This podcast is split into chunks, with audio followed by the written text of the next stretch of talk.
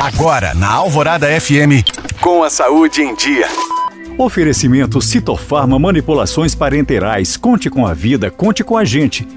Os rótulos de medicamentos e suplementos deverão alertar os atletas e os educadores físicos sobre a presença de substâncias consideradas doping. Os laboratórios farmacêuticos serão obrigados a incluir nas bulas e nos materiais destinados à publicidade de seus produtos um alerta sobre a presença de substâncias cujo uso seja considerado ilegal. A norma, instituída em lei aprovada pelo Congresso Nacional e sancionada pelo Presidente da República, passa a valer em 180 dias. O objetivo é buscar reduzir a probabilidade de que atletas e esportistas façam uso de medicamentos que eventualmente contenham substâncias vedadas pelas autoridades antidopings. O Comitê Olímpico do Brasil recomenda que antes de tomar qualquer medicamento, suplemento ou mesmo ervas medicinais, essas pessoas verifiquem se existem substâncias proibidas em sua formulação. O doping é definido como a utilização de estimulantes ou métodos proibidos capazes de promover alterações físicas. Os atletas devem consultar um médico do esporte, uma vez que o doping representa riscos à saúde e possa provocar insônia, ansiedade, perda de peso, dependência, vício e aumento de colesterol no sangue.